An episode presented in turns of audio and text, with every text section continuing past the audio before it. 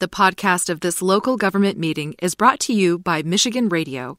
For more coverage of local government meetings and to find out how you can support this service, go to MichiganRadio.org.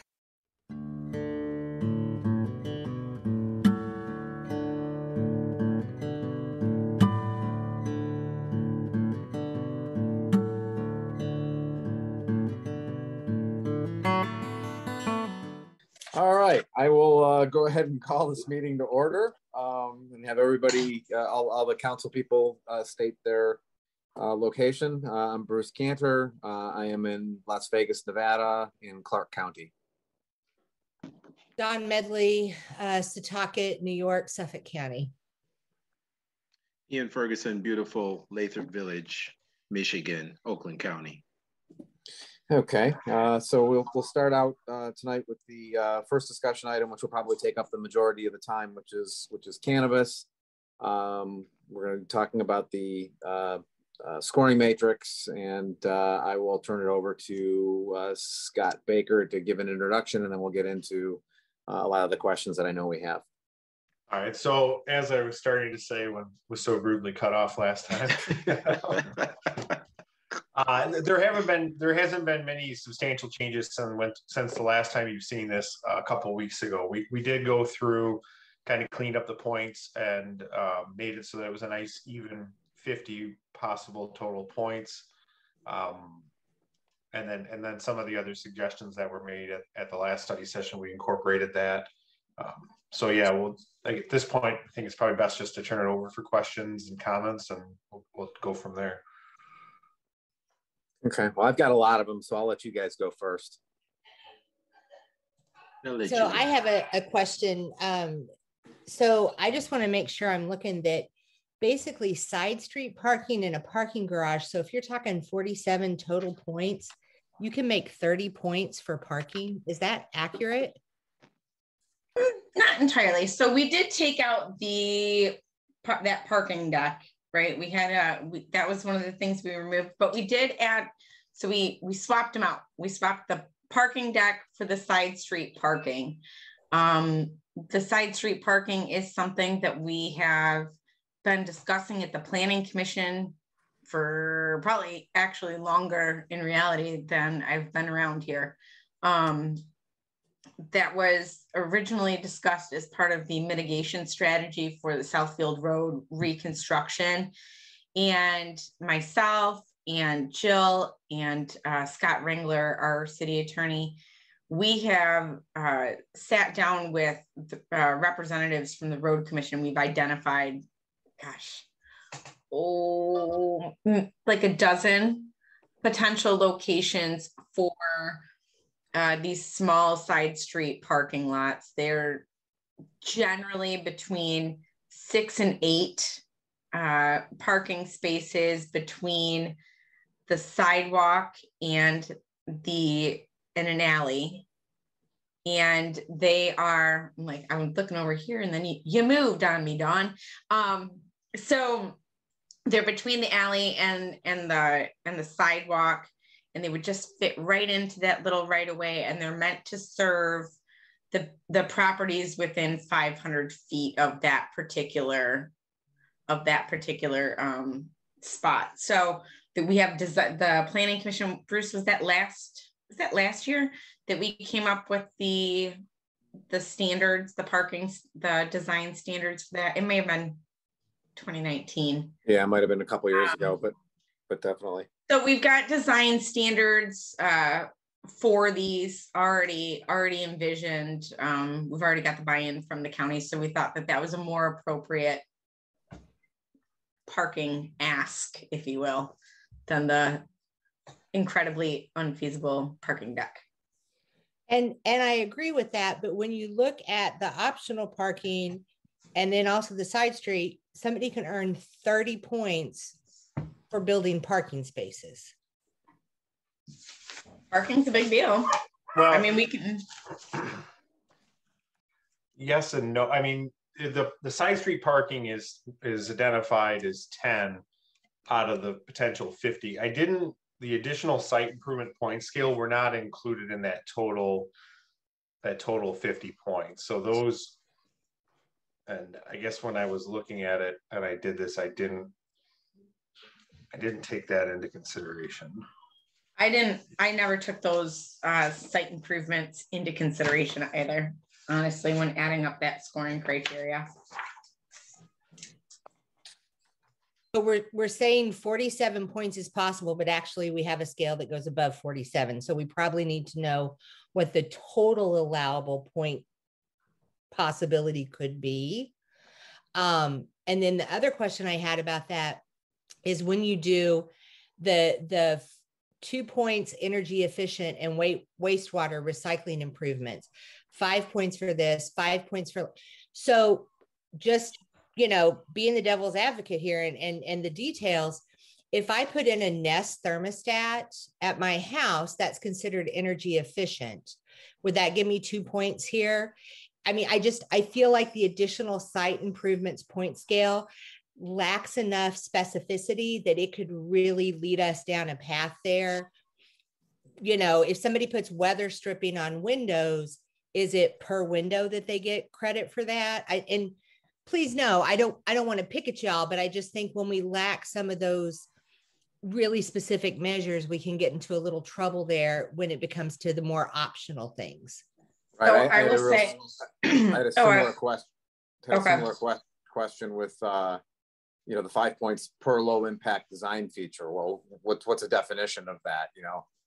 Yeah, I will that, say that is, and that's something I, I will say that when we we did we kind of ran out of time putting this together last week, uh, in in an effort to get it on tonight's agenda. Um, we didn't have we didn't all sit down after it was all completed to kind of go through this stuff. So yeah, these, these are, and unfortunately Jill doesn't appear to be here tonight. So these are pretty big. Um, you're absolutely right. I mean, these need to be defined terms, and I think there needs to be limits put on the, the amount of additional points that that an applicant could receive because you're you're absolutely right. I mean, you could have someone claiming you know 10,000 points because they've done all these energy efficient uh, you know check items so that that's something we definitely need to and, and, Scott I think we can accomplish that pretty pretty easily if we say um, as recognized by you know an energy efficient as as recognized by um, DTE consumers or something you know something that they would typically give credit for to a business. And and then we're not getting into a really subjective um, notion there. I i still am concerned the opportunity exists for somebody to get 30 points for parking. And that so i think that that we could adjust that optional um, parking down. You know i'm okay with the 10 for side street and susie i think brought up a great point where you know planning and zoning has wanted that and and we could leave the 10 but i think an additional 20 for for that is is a lot. And then the only other thing that i really um, kind of had question about and i did mention it at the last meeting but i didn't know if there was a reason it didn't go in when we were talking about security and security plans and those types of things there's nothing given here to someone hiring a security expert or or we that didn't really make it into this plan and so i just kind of wanted to know why because again, I want to make sure with security that somebody who has a lot of expertise is creating that. Well, uh, we, we did talk about that. And I guess the, what we came up with was how, what is an accredited security person? And, you know, what's the definition of that? Is it, is it someone that has taken an online class? Is it someone that has law enforcement background? Is it, you know, how do we define that? And then how do we verify that that individual is who they claim that they are? So, um, I, I, think if it was I, somebody that had a law enforcement enforcement background, like a minimum of, you know, five years, I mean, I, I think that you could define that in, you know, in a pretty standard fashion. Yeah. I mean, you know, they have experts out there that have an FBI background of 30 plus years. And I think we've seen several individuals that actually uh, came to many of our town halls that stated that. And uh, I don't think that's um, that's an unusual request to just have those details there.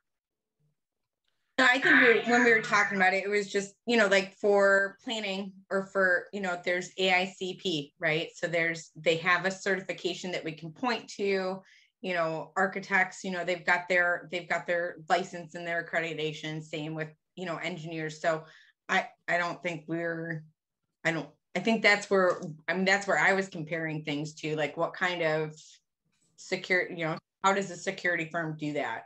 Well, and I guess the thing I would say is we have in here active shooter workplace violence training. How are we rating that training and what standard are we using for that? So I, don't think, think it, we're rating that though. We're just saying like, hey, is that something that is part of your plan? And if so, okay, then you get a point.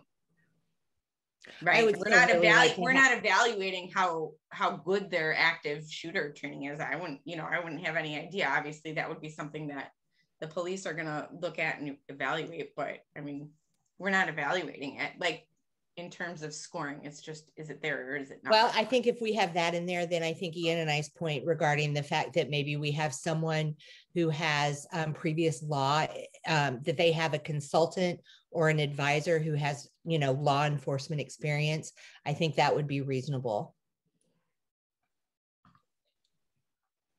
And um going to your your questions about like the building and the site, uh, I I guess I'm used to splitting the hairs.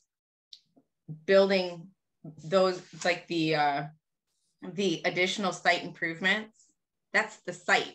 That's not the building. That's the property, right? Like that's how I view it as as from that planning that planning end like i look at the like the building improvements that we've got like energy efficient water and energy efficient and water recycling building improvements, that would be something that is actually to the building. Um, and the energy efficient, energy efficiency and wastewater recycling improvements under site, that would be for the site. So are you doing rain barrels? Are you doing swales? Are you doing something else? Right. But I see what your point is. So I just want to make sure you, you mm-hmm. kind of no, I, I saw where I was splitting I just... that hair. So we can, but making the definitions is fine. Fine, fine, fine. I'll pause for now. So I have, I have a question, as long as we're in that section of additional uh, site improvement point scale, I'm, I'm still a little confused. So, so we've got it set up so that there's a total of 50 points. And then we say additional site improvement point scale. So are we saying that in, in addition or above the 50 points, so let's say somebody does the, substantial new construction and scores 15 points here. So now will they score 65 points? So that that's the that's the problem right now is that when I did these revisions and, and did the resolution, I didn't realize that I thought that because we didn't get a chance as a group to go through the points. Susie assigned the points and then sent it off to me to do the resolution. We didn't get an opportunity to go through, and I just took her her calculation of it was 47 and then I changed it with I put a cap on the number of points you could get for um, additional improvements for community benefit. I put it as a cap of three. I didn't go through at the end and realize that these these additional site improvement points weren't figured into the total. So that need, that needs to still be done. That that's a a, a big open end because we, we should have a defined number of maximum points. We shouldn't let um, you know to, to Dawn's point, an individual that comes in and you know all of their points they may score on putting in energy efficient appliances or you know insulation and things like that. I think that's going to be it's going to potentially may skew the scoring. Um, so we should allow for the ability to achieve these additional points but put a limit on them uh, how many they can get. And same thing for building improvements as well. Those should be you can get two points per building improvement and perhaps we'll give a, a maximum of you know six points for that as well or something along those lines. So um, excuse me. Unfortunately right this as it is right now i i, I don't believe it's ready to go forward um, in the, in this form. It, it definitely needs some more work still. I think we can work on it and we can make these corrections and we can still move forward with it tonight with with the with the resolution with corrections uh, that's a pretty big with corrections um, obviously it's council's decision, but I, but I think there's a lot of stuff that this, this is a, this is a pretty big, um, loophole that's open right now. There's a special meeting scheduled for the twenty-eighth of October. Um, that would give a good amount of time to work out these details, especially if we could get the draft revisions out next week so we can get comments and move forward with it, having on the agenda of the twenty-eighth Yeah, that could as work. a suggestion, as a,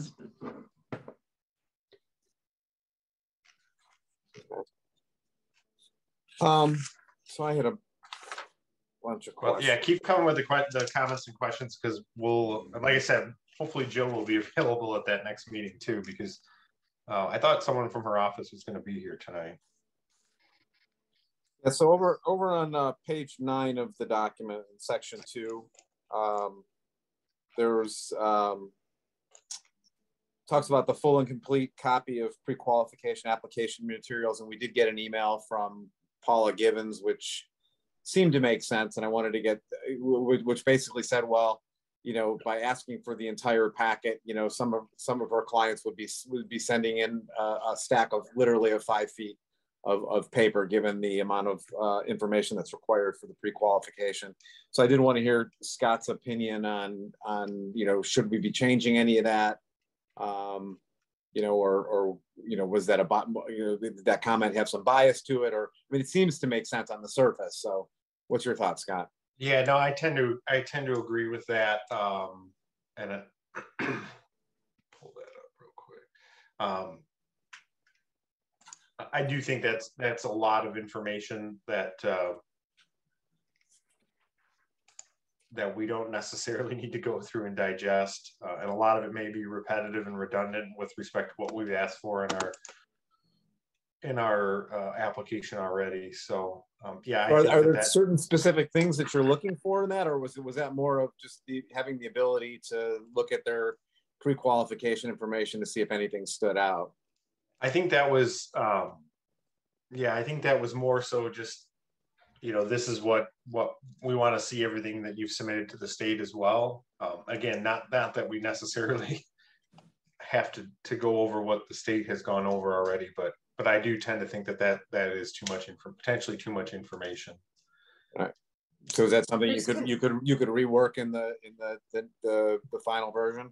Yeah, And Bruce, while we're in that section, can we also ask the point about insurance, about whether or not you should have to purchase insurance while you're applying? Yeah, thought that was, A good point. yeah, that, that seemed like a good point too. That was my next question. yeah, actually, all three of her points that she brought up were pretty good. Um, the third one about the competitor analysis, that's something that we kind of debated and went around with, and then I think, what do we have, Susie, We changed it to a market, a market A analysis. Market analysis, yeah, because we figured um you know the snarky answer is well i'm better. That's my competitor analysis. They stink and i'm awesome. I mean so we thought a marketing analysis would be better um more appropriate give us more information And you mean a market analysis, not a market? yeah yeah, market Okay, all right. I just wanted to make sure. Okay. Yep. No Uh, we I- I because was marketing thinking the was a marketing Dawn. analysis was elsewhere we talked about in there uh how they were gonna market the market it um that was in there at some point but that's, that's also part of the business plan, I believe. We did leave that one in because we wanted to make sure that uh, marketing Marketing strategy, strategy, yep. methodology, yeah. Yeah, so, so with respect to insurance, then Scott, what, do what do we say? Do we say that, you know, um, you know, I think Ms. Gibbons said something about, you know, having an affidavit in the, in the application that, that, you know, says, that stipulates that they'll be naming Lathrop Village as an insured prior, prior to, um, you know, their occupancy or, you know, how, Yeah, and that, and that's, a- that would be a condition too. I mean, the- these are all gonna, any, any applicant that gets, gets recommended and has to come back for city council for approval is gonna be required to provide that, that proof of insurance. And I think we can change that wording so that it's not required at the application point, but if, if you were to progress to, to the actual issuance of a license, you would, that would be required. and again, I don't really anticipate that that's going to be. I think most of these um, entities are going to have uh, the appropriate level of insurance just for their own sake. And, let and they'll be insurable, so we Yeah. shouldn't have. Yeah, that's, yeah. Insurable is a, is a key point there. Yep. Um, all right, and just just to be clear, like like for the community benefits, you know, where we have thirty-one, what was it, thirty? Yeah, thirty-one points max. So essentially, somebody could select to do all these things and get 31, 31 points, right? Yeah, I believe that's yeah. Yeah. Okay, I just wanted to make sure I was fully clear on that. Um, and then uh, on page twelve, um, regarding the training programs, um, you know, where there's four different training programs that they can each get a point for. Uh, I guess the question then is, how do we ensure that that's that's done? You know, so you know, I, I'm assuming that doesn't have to be done prior to them opening, or maybe it does. Um, but I, either way, you know, what what's the stipulation? What's the you know requirement there in terms of you know them proving to us that they've done it? So, so this is gonna be, I mean, we're, at this point, we're asking them to provide us with all the information of what they're going to do. Uh, You know, it- that can be said for every single one of these things, because Okay. obviously, until they get, they get an approval, they're not gonna make these improvements, or they're not gonna implement these training plans. Right. But part of the pro, part of the licensing obligation is that if they are issued a license, they have to continue to adhere to all the prerequisites and qualifications. And if they don't, then that's a, excuse me, that's a basis for the city to uh, issue, basically issue a show cause and have them come back before council and explain why their license shouldn't be revoked for failure to comply with, with the conditions that were required uh, of the issuance of that license. Right. Well, I would think, I would think then what we would want to have to have, have as part of the uh, evaluators checklist or something would be a list of all these things that, you know, have to be, have to be met that aren't going to be met by the time, you know, that they open so that somebody is going back and checking to, Yeah, to make sure that this stuff is getting done. Absolutely, and that that's something that we're also working on right now, and more so an internal document for the scorers so that they can um, score these documents and, ta- and keep the notes and, and their tabulations in, in one form that's going to be utilized by everyone. Uh, again, that consistency in, in the application of the scoring. Uh, also, I anticipate that um, there'll probably be FOIA requests for for the scores worksheets and what they what how they arrived at their conclusion. So having a, a uniform document that uh, they everyone can use that will be uh, contain all that information, I think is very important as well. Okay. Um, on page know- oh, sorry. No, I yielded. Oh, okay. Um, on page thirteen, the fourth bullet up from the bottom, it says distance from the above is provided. Property line to property line. I'm, I'm not sure what that's referring to. It's talking about the distance from any facility to a proposed, um, from a park or any part of the buffer. Your page numbers are different than mine. Yeah. Well, It's thir- it- It's well- thirteen. Well, there, there's a document, the document page number is thirteen, the packet Oh, page number is fourteen. No, it's thirteen. Yeah, but it's fourteen on the packet. I, I, I, Can I we may make have that a little acci- clearer? Cause I, I'm, I'm Yes, not there may have been words that got deleted because what we had talked about, that's in reference to the survey, right? We had originally said that Yeah. they need to provide us a scaled, um, basically a scaled map showing the, their distance from any part of the buffer and, Right. um, now, and so there, that just needs to be, now it needs to be a survey and I Yeah. probably deleted a few extra words trying to get Yeah. this all right.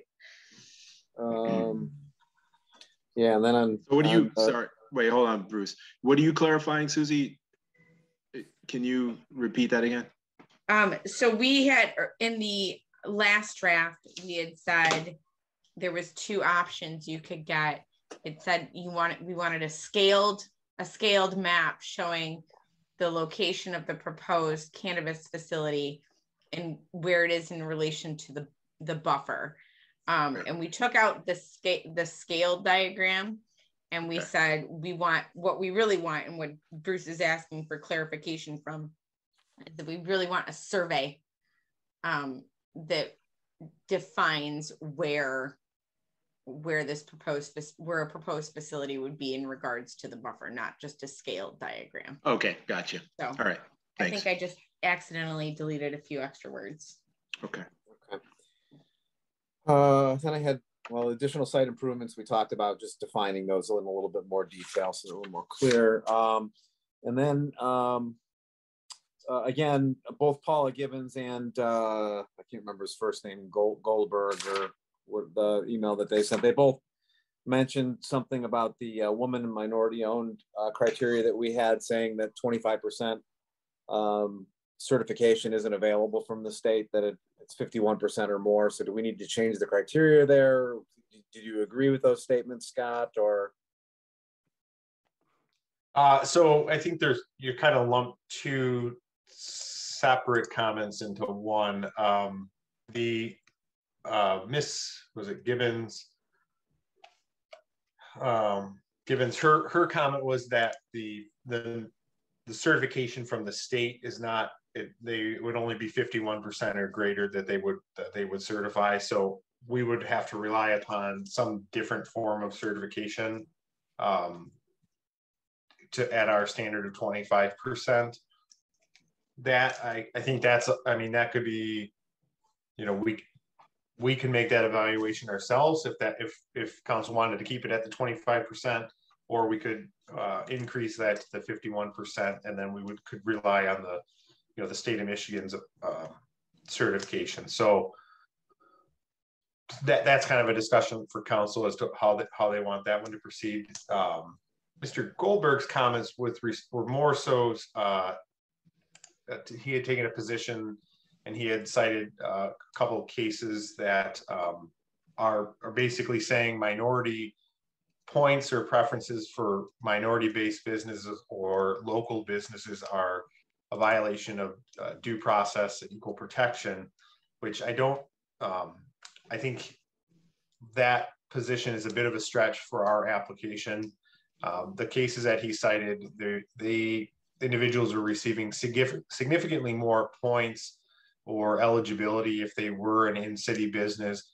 In our particular case, I think the maximum that they would get is uh, three points out of uh, potentially, well, going to be more than 50, but uh, so, so it's not a significant number. I don't, I don't feel that um, give granting those additional points for a local business would disproportionately impact any non-local businesses. And and same thing with the, the women and minority owned business. I, I, don't feel that those would disproportionately impact or disadvantage uh, non, non-minority or non-woman owned applicant. Uh, they still have areas to, to earn just as many if not more points uh, and other in other areas on the scoring. So I, that part i wasn't as worried about but i did agree again with miss gibbons points about the um, about changing the how we what our certification process is going to be, whether that be um, you know verifying through articles of organization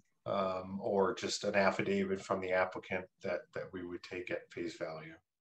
I, I think if if we can't meet that criteria because 51%, I think you're an affidavit or you know articles of incorporation whatever they can provide that demonstrates that documentation i think we should take and not make them hit a threshold of 51% yeah i, I, I agree. agree. i think i, I think agree. the 25% is a is again i think that just goes further to support the position that it's not a uh, right. you know a, a significantly uh, disadvantaging requirement right. um i did have a, a, a question um so i'm going to take some of bruce's time back Nope, when when we were talking, um, it says a charitable organization will benefit. And then we go on, and so, but we don't outline how they will benefit. And so I think benefit is is pretty sub- subjective there. Um, it says a summary of the charitable organization's impact in the city shall be included. So I, think we need, need to give it a little more specificity about how this um, organization will benefit a charitable organization. And then as you go on down, it says the business will contribute to the city's tree replacement fund. If they give a dollar, does that count? Yeah. I mean, you know, what are, you know, what, what percentage are we asking? Are we asked for a half, half a percent of, you know, uh, net revenue? Are we asking for a half a percent of gross sales? The same with the capital improvement fund. And Yeah. so, you know, this, the, the business will commit to a, and maybe outline a percentage in, in those areas. I think that that would kind of shore up that language, Scott, and make it a little tighter. Yeah, I, Yeah, I had I'm a- same, I'm I a had the same little- com- Yeah, I'm a little concerned though about having, you know, uh, requiring a private business to commit a percentage of income uh, to the city. I, I think that puts you on a dangerous path. Uh, whereas if they're going to make a contribution, whether it be, you know, a donation, or they'll plant a tree every year, or they'll put on an event, or Right. uh, you know, donate uh, one of the things that is on the capital improvement plan. I think that's a a better way of putting it as opposed to saying, you know, you're going to be required to give us some of your profits. Um, Yep. Well, and, and I'm just I agree. offering up different, different things, but I'm, I'm saying right now, a business will contribute to the city's tree replacement fund. They buy one tree a year. That meets that goal for three points. You know, they will contribute annually to the city's capital improvement fund. You, you And- know, and I I, think- yeah, I mean, I we think might be better, I think we might be better served that the business will outline how they will contribute or, you know, put the onus back on them. Well, let me, can I uh, jump in on that? So regard, this actually came up when we had the committee. So, um, and we actually benchmarked a couple of cities that didn't give specifications for applicants to adhere to. They basically just said, um, there was a statement that said, uh, what can you do for the city or what um, contributions will you incorporate? And they in turn went back and detailed that. So for us to kind of pigeonhole, um, I would agree with Scott. Um, let's open it up just a little bit as as far as um, letting them come back with those ideas, and then we can go from there. Right. Well, that's that's that's why I like Dawn Dawn's idea as well. I, I think we should ask them to detail what they're going to do, you know, for for those things. So so that way, when when they put in their application that you know they're going to plant 15 trees, then we know they're going to plant 15 trees, and we've got something to evaluate them against, as opposed to saying, you know, just it will it'll contribute to the tree placement program. You know, so that Right, way, if, right. if, if they outline what they're going to do, we can then hold them to it and then as we're evaluating it, if somebody says, you know, oh, well, we're just going to give a dollar to the capital improvement fund, well, we don't give them that point because we don't think that's an adequate, you know, uh, you know, an, an adequate community benefit. Yeah, but I- think we're saying the same thing in a roundabout way. Yeah. Scott didn't want to get the details in there, but at the same time, we're asking the applicant to be more specific. No, I, I think, and correct me if I'm wrong, I think what Scott is saying is he doesn't want us to ask for specific That's- details, Yeah, like 5% of profits or yeah, something yeah. like that. But I Right. think it, it's okay if we let them detail what they're planning on doing. exactly. Yeah, I think you and Ian are saying the same thing. And, and Yeah, I that's what I said. Yeah, we, um, we could have, put that burden back on them to identify Right. what, what their contribution is going to be. Um, and I think we can even, I- we could probably even go as far as to, not that I anticipate someone's gonna offer up a dollar towards the tree fund a year, but I think we could, you know, that it has to be more than just a nominal type, um, of a contribution. Yep. Or just, I think what you said, Scott, outlining their plan for how they're going to contribute and what they're going Right. to do. I think, and, and Ian and, and Bruce both said it really well. Let them outline it. Yeah, Yep. and it, you know, keep in mind, this is an extremely competitive process. I think Right. these applicants are well aware. I mean, we're not the first city, again, benefit of not being the first city uh, to do it. They, they know that they have to come forward with, with their, their best work product and their, their best offer, basically. Um, So I, I, I, again, I don't anticipate that we're gonna see a whole lot of applicants that are coming in and saying, you know, I'm gonna do the bare minimum. I think, I think, I'm hoping that we'll be impressed with what we get. Yeah. Okay, other, other questions that people have? Oh, you stole all the questions, Bruce. Oh, that's why I let you guys go first. Actually Scott, scrolling Susie, down. anything, anything from you guys on cannabis? No, I got a lot of notes. I should have used something other than a green pen, but um, Well, can, can we, I mean, what, what I would hope is that, you know, after hearing and discussing all these, these questions and issues, that we can get a, a- a draft relatively soon, because what I don't want to happen is when we get to the special meeting on October 28th, that, you know, we, we, you know, start picking it apart then and, and then don't have a, you know, because council's, council's goal is to complete this process. Um, so if we could get it, I mean, is it possible, is it reasonable to, to get it by the end of the week so that we can look at it and forward comments and then, uh, um, you know, be ready for the October 28th special meeting? Yeah, I think so. I mean, honestly, we just ran out of time last week when we met. Um, it was like a mad dash trying to, to get out before five o'clock. So, because everyone had other commitments. So we, we spent a couple hours on it. Um, I think one more session like that, based on, you know, implementing the comments from this evening and the, obviously the things that were, we picked up here, uh, is going to be more than sufficient to have this done. And as long as we can meet this week, which I think we can, it, I don't see that being a problem. Yeah, I just, I, I, I don't want to rush it, but I want to make sure we get it right and, uh, but also, you know, meet council's goal of, of, you know, uh, acting on this by the, by the end of our term. So, I do want to right. um kind of give you guys a. I know we talked about it. Um, I mean, we have the survey up, right? So um, we still don't have great a great response rate. I mean, we have 34 people have responded, which is uh, disappointing. I, I would like to see more, but um, I had I, generally uh, most of the comments um, in terms uh, of additional projects. Um, they really all focus on um, improving parks and rec uh, facilities, making playground imp- uh, improvements, um, continuing to focus on the on infrastructure improvements um, and making and, and prioritizing police department um, improvements. So there, um, there's several comments in here about, um, you know, just not wanting cannabis. Um, so while I appreciate those comments, they don't quite fit into the capital, you know, the the the capital improvements end of things um, with the with the larger uh, projects, physical projects. But um, generally, I just wanted to give you those uh, those highlights. I'll have a report for you guys um, at the 28th meeting if that's what you would like. Okay. Yep. So okay, anything, anything else cannabis related? Just CIP related, uh, the, the, the responses on those thirty-four, was it more leaning towards more infrastructure or, or parks and rec? Or is it split right down the middle?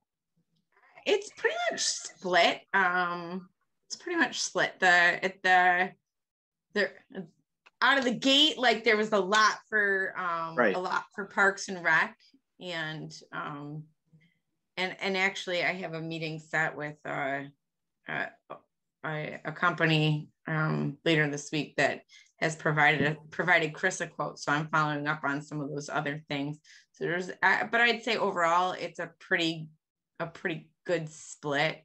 I mean, it, and I don't want to say that there, you know, make it sound like there wasn't other good suggestions. I mean, there's good things in there. They just don't all fit within the capital improvements thing, you know, like um oh, let's see, there there's another So, so was there an outlier that did fit, um, that was maybe, uh, something to consider? Because it sounds like we just had like two categories there. Did you have any outliers that said, oh yeah, we had one person that came up with a really interesting idea that could, you know, we need to flesh out?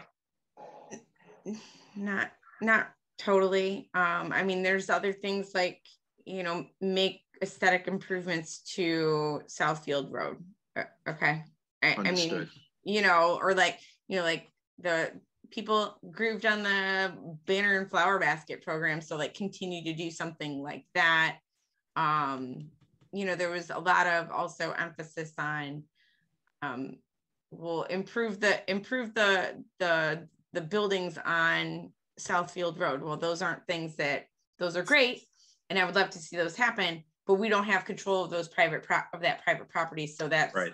you know they're good goals to strive towards. We'll continue to work for them, but they can't. It's not something that we can necessarily include in this kind of plan. That's you know Right. so good ideas, just not all like I said within that CIP box.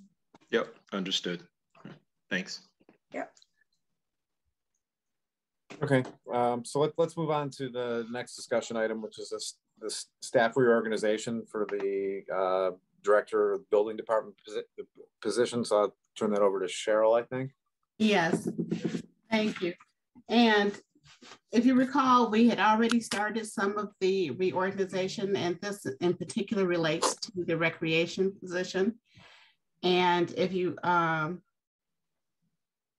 from our last meeting, what we did was a portion of the responsibilities in particular for the special events have been shifted to Corey Dahl, who is the DDA manager, special projects. So um, we are sharing um, the salary for that position with the DDA.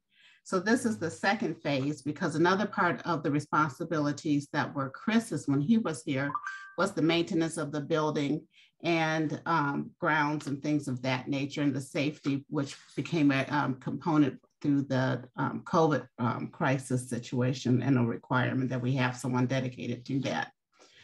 So what I am suggesting is that we now transition those specific responsibilities to um, the position that's currently the code enforcement officer, because he's already working with the building department and facilities and the, um, the maintenance of the building and grounds, and upgrade that to being a director position.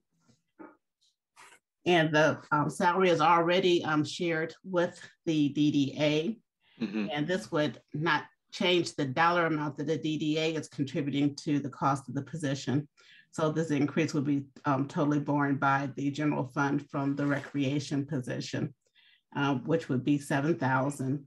And but that still leaves the a little over forty thousand in that position, so that we can make further decisions relative to how we're going to offer the recreation programming. And before you ask, we're already in conversations with the city of Southfield in regards to that. And we have a meeting coming up with SMART so that we can um, have a conversation in regards to how we can coordinate um, providing transportation to various um, programs that may be offered by the city of Southfield, whether at their facilities and program sites or with the Lathrop Village site. So we're moving forward with those as well. Yeah, that makes sense. Um, you know, and then the, uh, the, the, uh, maintenance, uh, position that you just, um, highlighted that gives that person an opportunity to grow within that, that space and, and learn more. Just put more under his belt, his or her belt. So, and it, if it's just a wash as far as no increase, no, uh, salary hit against the city, I, I think it's a, it's a win-win there. Yeah, I agree. I think it makes sense. But, but as, as the person who spent uh, several years, you know, trying to get code enforcement brought back in house and, you know, get us to a full time position, I just have one question. Um, and and that's so he's going to be taking on extra responsibilities. So what what I want to know is is is there an estimate of you know uh, how many less hours of code enforcement will we have be, because of it? So obviously, if he's going to be doing some maintenance tasks, you know, he's not going to be able to spend quite as much time uh, on code enforcement, which is probably okay. But are we talking, you know, a loss of a few hours a week? Are we talking a loss of ten hours a week? You know, how how does that how does that fall? There hasn't really been a loss in terms of the code enforcement because there was always, I guess, administrative tasks um, associated with the position. Um, what happens with those administrative tasks have changed more than anything. So he was already doing um, things related to the building department and supporting with the permits and coordinating those efforts. I'm already working on policies and practices relative to the building department and how we are trying to upgrade and um, get those fine tuned, I guess you would say. So some of these things were already happening and um, he's been doing it without any real impact on the code enforcement. And we still have Kelda as backup for code enforcement, um, especially when he's not there or just isn't able to do all of those services. So um, we're trying to get as many people cross-trained as we can so that we're not fully dependent on one person to do any everything. So it's, it's been working well. He's already been doing it. Um, and so I, I, don't think it's really going to have a negative impact on the code enforcement because we all recognize that is a priority. Yeah. So what I'm hearing is not is not significant. Correct. And and I I would make an assumption, and I want to make sure this is accurate, that when we didn't have code enforcement, there was kind of a catch up or a lot, or I mean, there was a lot more time in the field, perhaps. And so now it's more of a maintenance or dealing with um, reports or violations, but we don't have a backlog where we need to survey. Is that accurate, Cheryl? That's fairly accurate. And um, Bruce has done a lot of walking, so we get all those reports. And um, the three click fix, a lot of people are starting to use that. That's um, building up significantly. So we have a process in place that helps to automate some of that. And people now know and businesses that we are um, doing code enforcement. So more than anything, there's a self monitoring because they understand that they're going to be contacted. Okay. Anybody anybody else with questions on on this? I just I had one quick question on it. Um and and just maybe a suggestion more so than anything, but given that it's a new director position, um, Cheryl, any thoughts on on opening it up? Obviously, not only for internal applicants, but opening up for external applicants just to see uh, what, if any, interest uh, and qualifications that the city might attract with this new higher paying position. had to unmute. Sorry. that that's a thought. If I didn't think that the incumbent was likely to um, prevail in getting the appointment, I probably would open it up, or if I thought they weren't qualified. Um, so everyone in a new position is given essentially an interim for the first three months, and we do an evaluation. And so if it should not work out, then we would definitely look at what are the other alternatives or even um, look at reassigning the position in a different way if it wasn't a good fit that was working out. So there's always flexibility in it. Okay, I just, I again just wanted to throw that out there just because it is, it went from a part-time code enforcement to a director, a department director position. So, Well, actually, it went from a full time to a director position. well, it, it started It as wa- part-time, initially started yeah. out as part time, then it went. then went to full-time and then went to, yeah, so. Right, and, and it's not dissimilar to what we did with the DDA manager, um, who started as an intern essentially, or with even Susie's position as the director. So um, there is precedent. I just, like I said, just throwing it out there. While, while I understand there's precedent, Cheryl, and, and I do want to be really careful and, and, and kind of honor and, and weigh what Scott is saying. When there are times that positions are created or that they evolve, um, it is sometimes nice to open up those searches because where someone may not have applied for a part time position or they may not have applied for a lower level position, this might actually be something they might want to be interested in. And historically, um, folks who have been attempting to break into certain positions have been disadvantaged when there isn't an open um, search process. And so I, I think it is just good that that we have justification and reasoning for not doing that if we don't open it up and, and create an open applicant situation. I definitely understand that, but I also, uh, one of the realities right now is a very strange job market.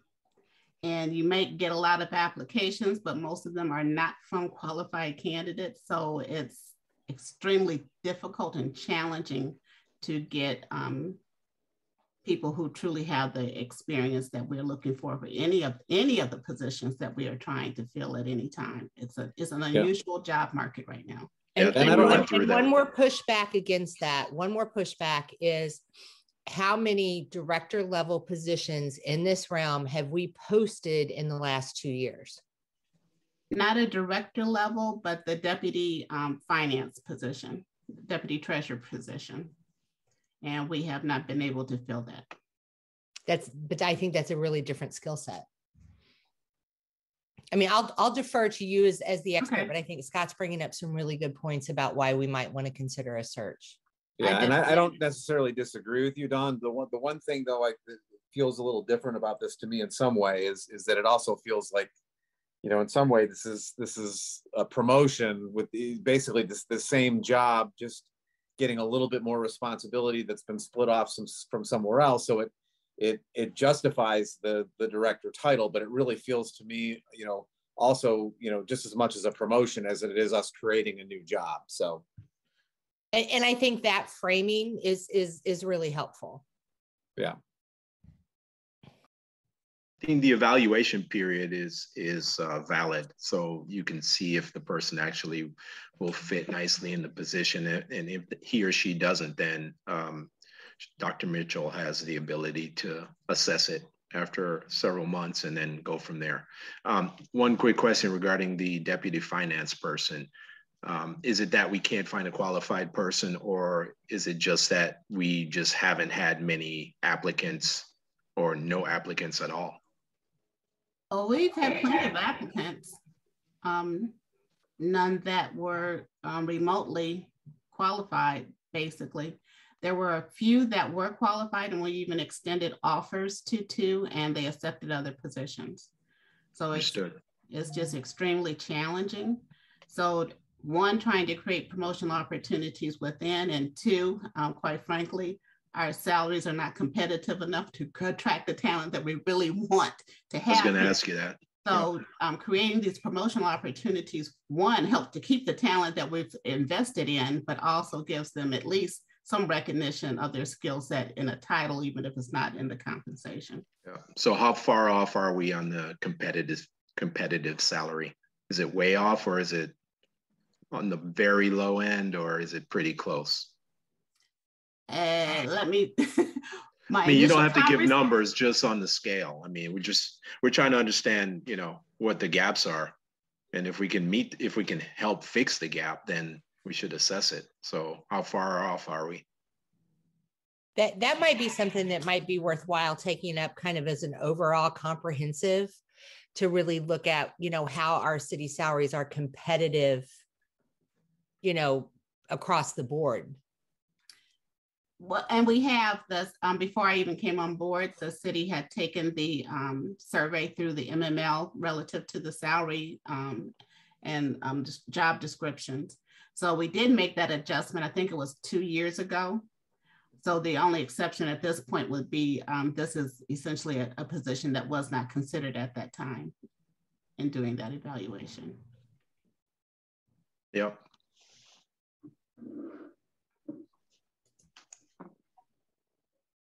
All right. We could talk about salaries later if you'd like. Yeah. And I just want to note, there was a comment um, that we definitely want to capitalize on the investments that we made in the existing staff and that, and that's what we're trying to do. Yeah. And save um, taxpayer dollars in the process. Yep. I think you were covering that and I, I think someone asked the question in the chat, so. Okay, let's, let's move on to the next item, which is uh, Indigenous Peoples' Day, and I guess that's gonna be Cheryl as well.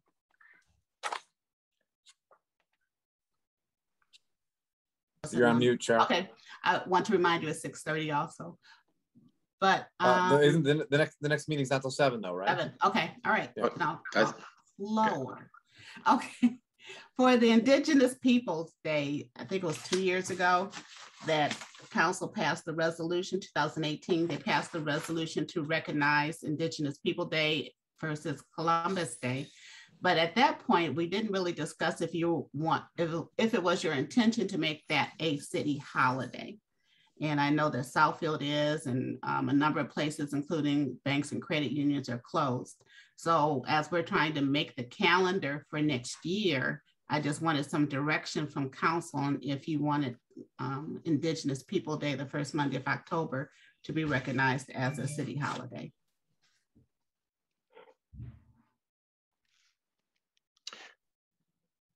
So open discussion. I think in passing, we just vaguely talked about making it a holiday, but it wasn't any, you know, concrete discussions. I know we we had the resolution and that was it, but um, I think it should be a holiday. Was was was Columbus Day considered a a, a um, city holiday? Not in Lathrop Village. Okay. Right. In Southfield, but not Lathrop. Yes. Do, do they have a different holiday that they don't take in Southfield? Not that No, I'm no. aware of. Usually it's Columbus Day and President's Day were the Right. ones that, you know, through union negotiations, you either had them or you didn't have them. But I don't recall them um, not having Columbus Day. Right. So Cheryl, I think there's capacity and, and desire for this. I think what might be helpful is to know how do we compare with other municipalities in the number and, and the particular holidays that we're offering to our employees. And maybe if we could, you know, see that and, and make a decision there. And then the other side of that is, does the possibility exist, you know, for, for someone to, to designate a floating holiday as opposed to, you know, I, I just, I'd like to see what what others are doing in this and making that. Yeah, can we see that for the 18th, maybe, Cheryl? Or Okay, I'm sorry, the 28th. 28th. Yeah. okay. Can do. And, and I and I do think there's appetite for this, Cheryl. I just I just want to know, but thank you. Yep. So we've already benchmarked Southfield. So let's see what Berkley's doing. And I believe they have both of those holidays in place. That's a great idea, though, to see what else, what other cities are doing. Yep. Hey, Salim, as, as long as you're here, can you state your your location? Oh, yeah, Salim Siddiqui, Lathrop Village, Oakland County, Michigan. Thank you. All right, let's uh, move on to mayor and council comments. Um, any council comments from from anyone? Yeah, I have one. So, and and I uh, I submitted a SeeClickFix a couple months back. It's regarding, and I don't think it's classified as a culvert, but the culvert that's directly across the street from the troops house. So we know that's Michigan First's property, right? So we know there is a, a ditch or a pool of water that's collecting in front there. I don't think it's a culvert. I believe it's just an indentation that should have been resolved a couple years back. Need to find out if that's actually uh, the responsibility of Michigan First or the city of Lathrop Village. And we need to resolve that quickly because it's been out there for a while. Is it is it on is it on Red River Yes, it is. It's right on Red River, directly across the street, actually. and, and it's on the road itself? Yes, it is on the road itself. Yeah, then my guess is it's probably our responsibility, not not uh, not Michigan First. Okay, so can we get someone to assess that? Because I'm not sure if it's a culvert, to be honest. That actually used to be a driveway. Are, are, are you? Uh, I'm, I guess I'm a little confused. Are you saying that the water is pooling on the road? No, it's pooling on the side of the road that appears to be a culvert, but it's not an official culvert. It's Okay, so it's, It's it's probably just a low, a low lying area. it's a low lying area that's starting to become a culvert when in fact it isn't. So you said you submitted it on the the thing. Could we maybe Yeah. have Cheryl follow up and see what the the resolution was or what they found out? Yeah, I would appreciate that, Cheryl. Yeah, I think I've, I've seen that one come across and I referred it to this um, city engineer, Scott Ringler. So I'll, I'll let you know, he'll have to get someone out there to take a look at and try to figure out what's the problem and who's responsible for the resolution. Okay, no problem. Okay, It may, it may have an issue to do with a buried line somewhere because I recall there was an issue there. That's why some of the trees aren't planted strategically. They had to accommodate either a buried line or something to that effect. So hopefully we can get some resolution there. okay. Thanks. Dawn, Salim, anything? All right, I got I got a few. Um, just a few few status items. Um, just wanted to check. You know, I, I brought up at the last meeting about potentially raising the curb on the entrance to on the westbound entrance on a 696 off of 11 Mile. Um, did have we heard, if you had a chance, Cheryl, or have we heard anything from the road commission about the possibility of doing that? Not on that one, and it's not ringing a bell, so we'll have to talk on offline a little bit more about that one. Okay. Okay. Uh, um, and then, so uh, I'm guessing that Rami, so I know we had talked about having Rami start, you know, doing a little bit more assessing of, of um, uh, culverts and ditches, um, especially in the 19 miles that we're, we're not going to be repaving. Um, so we talked about, you know, getting him trained up on, on, on you know, kind of picking off the low hanging fruit. Have we, have we started doing that with him yet or? Actually, we received a communication from Scott Ringler and he wanted to do a different approach because he didn't want individuals doing um, the clearance of their ditches in particular uh, because of the sloping and angle that it needed to be more of an area project. So he wanted to approach it in a different way and possibly even looking at the special assessments to get those done if necessary. But to do individual um, houses did not seem to make sense because there is a is an area that has to be um, continuous for the flow. All right. Well, let, let me let me I'll, I'll add that to our infrastructure committee. Okay. Um, because you know while, while I agree with that statement, I also disagree with that statement. So you know you have you have issues where you know again the the the, the across the street you know on, on, on my house is a is a classic example um, where the ditch system works perfectly. The problem is, is the last house before the storm drain has a big root in there, so it causes the ditch to back up all the way down the street. Mhm. And that would be that would be you know more of a, a, a simple low hanging fruit like I'm talking about. But I'll I'll, I'll add it to um to our, our, our meeting on the fourth, I think it is of November.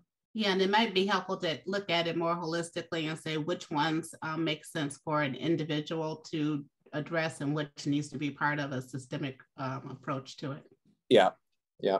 So all right, I'll I'll add that as a discussion item. And then uh, and and a related note, I noticed in the in the um, in Rami's report for for this month, there were two instances where residents were caught filling in their ditches. Um, and one, I just want to make sure that we're we're following up. I assume he is, but just want to make sure we're following up. I know he's told them one of them. I think he said he's told them twice to get the, you know, to get the dirt out of there. Um, but the but the one one thing I saw in the report that that kind of struck a chord. I think it was with uh, eighteen 318 Rainbow. Um, you know, he, he, he talked about, uh, you know, the resident had filled in the ditch, um, but the resident told him he was going to build a channel so that the water would flow. Um, I just want to make sure that if something like that is happening, our engineers are involved. I mean, a resident doesn't get to just, you know, build build the say say they're building a channel and and you know they're they're done and they get to do what they want to do. I mean, it's got to be done appropriately. There probably should have been a permit pulled, um, but I, I want to make sure that, that that's happening in that particular instance because it was a little irksome reading uh, reading the report. And again, Ronnie probably was doing all this, but I just wanted to to put my two cents in there. Okay. So, oh, quick question, Bruce. And maybe Cheryl can answer this. So if we see residents filling in their their culverts, is there any kind of uh, fine or anything like that after we give a warning? Well, I think I think Rami can cite them for code violation. Um, Okay, yeah, so I think that I think that's the stick. okay, Um, and, and probably uh, Scott, you correct me if I'm wrong. You can keep doing that until they, until they, you know, pull the pull the the dirt out of the ditches and restore it back to its original condition. Yeah, there, there would, that would be generally with a citation that the corrective action would either be done by the resident or cited individual, or the city would get an order to do that corrective action and then assess the cost back onto the property. okay. Thank you. Yeah, and then and then the last thing I had, um, you know, while I was out canvassing last, uh, or yeah, last week, last weekend, I, I as I've done a lot, has come across our officers, and I was chatting with one of them, and I was actually pretty surprised. You know, he had indicated that, you know, he had had a couple stops where he had, uh, um, you know, stopped people who had warrants, but uh, but we end up letting them go because, you know, the the um because we don't have a holding cell and the the other the other jurisdiction, you know, couldn't come get them immediately or in the near future, so they just tell them to let them go. Um, so I, I, guess one one thought I know we've we have been talking about uh, you know a, a, a police department overhaul. Um, we we did this the, the at least an initial study, um, you know, to, to to build out a, pro- a more proper um, police department. But uh, it just it just just got me thinking whether or not there's a possibility. I mean, maybe maybe they they looked at this in terms of like just adding a holding cell. So in these kinds of situations, you know, the right thing is done. Um, and again, I don't know if that's a possibility. It probably would mean we'd have to have staff and you know other amenities around that, which would probably be just one step shy of the whole you know redoing of the police department. But I, it was just a thought. So.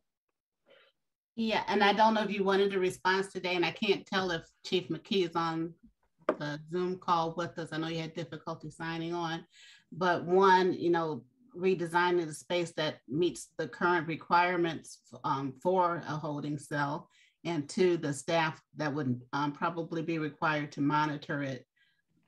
It would make it a little bit cost prohibitive. Um, That's what I figured, but we may need to take a look at how best to utilize um, the services that we have with Berkley relative to the um, the, the re- hotel space that they provide for right. visitors and how to best transport them. Um, because I know everybody's short staffed and can't really, uh, don't have a lot of time to have officers not on right. patrol. Right. And then, you know, obviously if we transfer them to Berkley, then we're charged on a per day basis for, you know, for, you know, so as long as that other jurisdiction takes to get there, we end up eating that cost. So, right.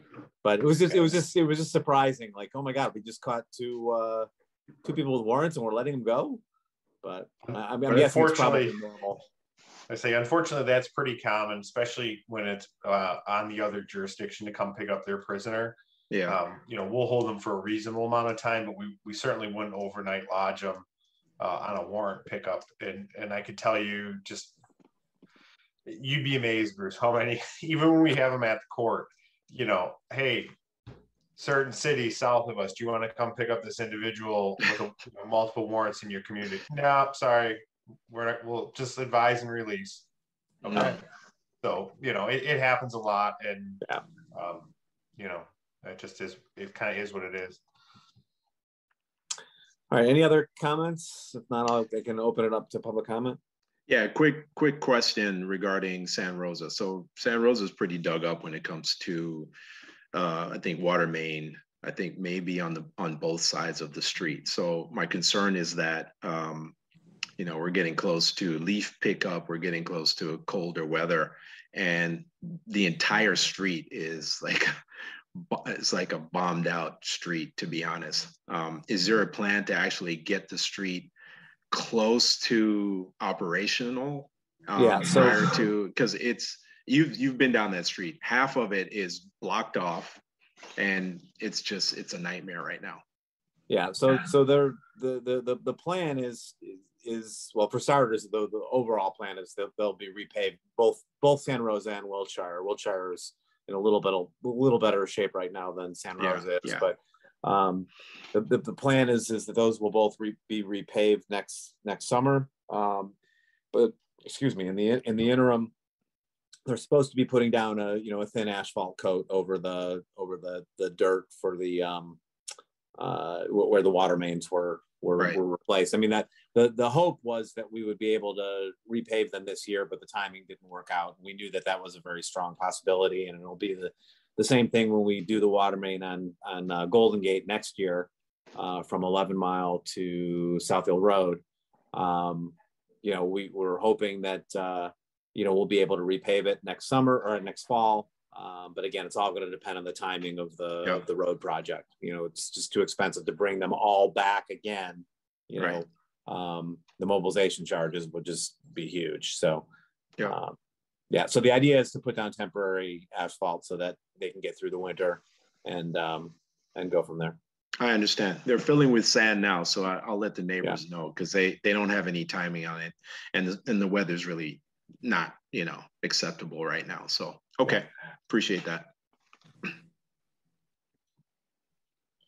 All right, if there's nothing else, then I will open it up for public comment on any topics. Um, individuals are limited to three minutes and uh, we'll go ahead and open up the session.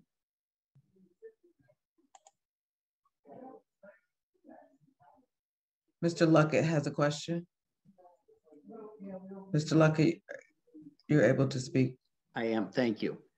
Uh, my name is Howard Luckoff. I'm uh, at 29777 Telegraph Road in Southfield. I am the CEO of New Standard, which is a vertically integrated cannabis company wholly owned and operated by Michigan residents. We currently operate eight dispensaries in Michigan and have served and several others in development. We pride ourselves in the design and operation of our facilities, and we work hard to be a valued member of the business community and the communities generally in which um, we, uh, we operate. I'm also a commercial real estate attorney and a practice in both private and as in-house counsel for a significant area business and development team. We have undertaken due diligence and planning for a proposed provisioning center in Lathrup Village and are looking forward to pursuing a licensing, assuming the city adopts an ordinance allowing us to proceed.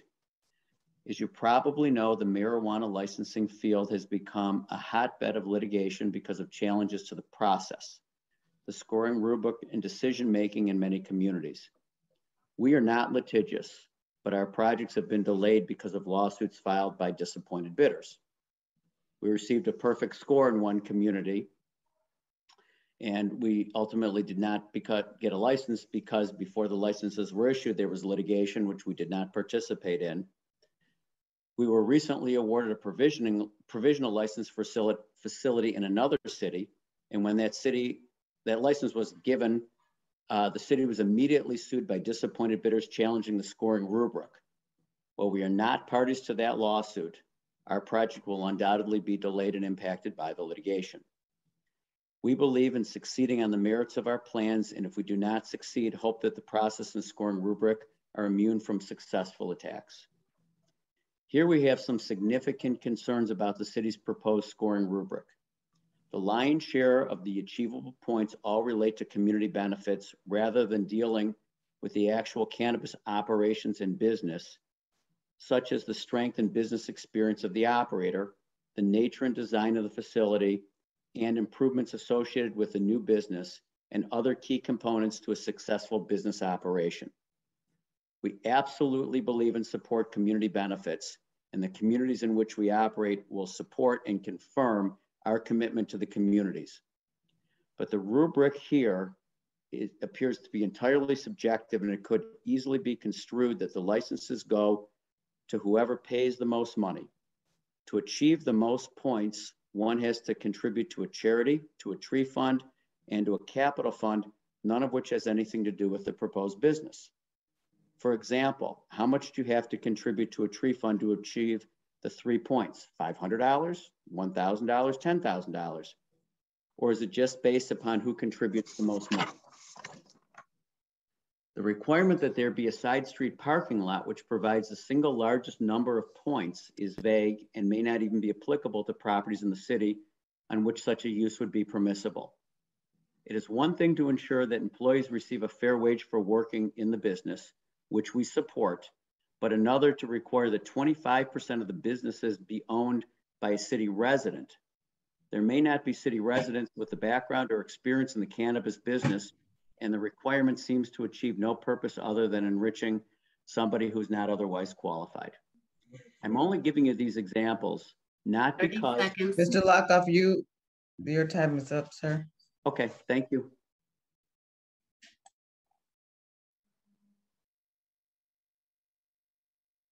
Are there other other people who would like to speak?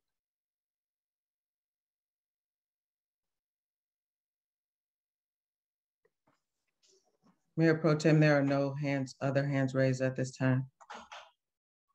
Okay. Uh, all right, so I think that is it for the agenda. We reconvene at 7 p.m. as the Zoning Board of Appeals. And um, yeah, so uh, I will, I guess I'll go ahead and adjourn this and we'll meet back up in, I don't know how many minutes, about 10 minutes. Cheryl, we have a different log on for that one, right? Yes. Okay. All right, thanks Scott, for your can time, you, everyone. Can you stay on for one minute? I want to ask you one question about the ZBA meeting that's coming up. Sure. Thanks for your time. I'll Thanks, see you on the everybody. ZBA. Bye, y'all. Bye And now. I believe Kelly Thanks. needs to stay on because she's the host of the meeting. Okay. Bruce, who did you ask to stay on? Scott Baker, Oh, okay. all right. See you in a bit. or actually Scott, I could just call you. Okay. All right. Thanks, guys.